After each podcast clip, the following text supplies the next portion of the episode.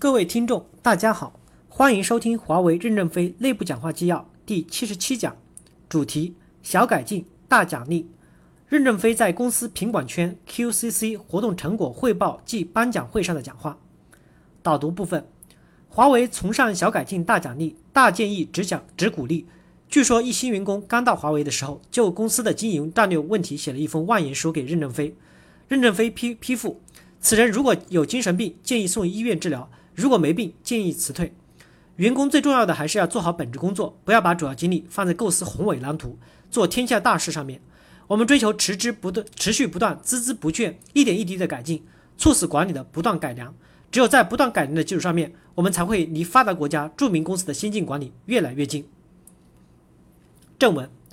我们坚定不移地推行绩效改进的考评体系，坚决实行减人增效、涨工资的政策。随着我们的发展，工作总量越来越大，但人员的增长要低于产值与利润的增长。每道工序、每个流程都要在努力提高质量的前提下提高效益，否则难以维持现行工资不下降。我们要尊重那些踏踏实实、认真努力、恪守职责，并不断地改进自己工作的老员工，要给予他们多一些的培训机会。他们是我们事业的基础。要帮助他们进行工作适应性的调整，使他们在合乎自己能力的岗位上面发挥作用。通过不断的改进摆正工作来提升自己的待遇。要干一行爱一行专一行。对于一些具体的操作岗位，绩效改进在一段的时间后会改进会越来越困难，如财务的账务体系、生产的一些流程。那么我们就推行岗位责任工作制，定岗定员定待遇，从他们的责任心、负责精神、服务意识中进行晋升。我们要创造更多的机会。给那些严于律己、宽以待人、对工作高度投入、追求不懈改进、时而不会、时而还会犯小错误和是不原谅、不善于原谅自己的员工，只有高度的投入、高度的敬业，才会看破红尘，找到改进的机会，才能找到自身的发展。敢于坚持真理，敢于讲真话，敢于自我批判，在没有深刻认识事物的时候不乱发言、不哗众取宠的员工，是我们事业的希望。每个员工都要立足本职，有所作为。那些一心想做大事而本职工作做不好的员工要下岗。高中级干部要加强自己的管理技能训练，提高自己的业务素质，赶上时代的需要。经历了十年创业，高中级干部总的来说是好的，具有高度的责任心与事业心，也勇于自我批判、自我约束。由于历史的原因，把你们推到了领导岗位，并不意味着具备了必须的才干，但你们对公司的忠诚、对工作的敬业，都是你们提高技能后继续担负领导工作的重要基础。公司信任你们，你必须努力学习。公司的迅猛发展，你在管理技能上已出现差距，要下决心努力学习赶上来。同时，也要看到，由于公司的发展快，在选拔干部的时来不及认真的考核，也缺乏足够的时间检验，把一些不适合的人推上了岗位，单纯的看学历、看奖他的奖用，就匆匆忙忙的提拔了他们。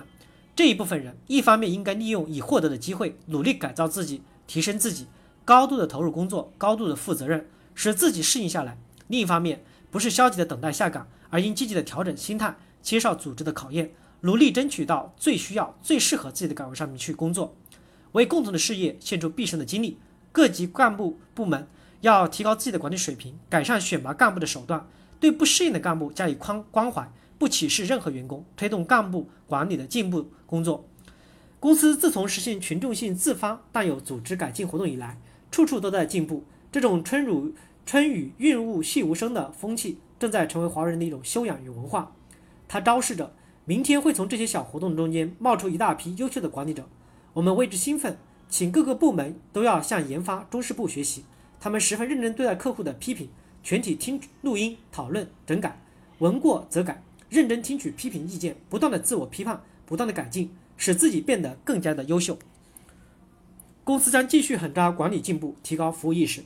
建立以客户价值观为导向的宏观工作计划。各部门均以客户满意度为部门工作的度量衡，无论直接的、间接的客户满意度都激励鞭策着我们改进。下游就是上上游的客户，事事时时都有客户满意度对你进行监督。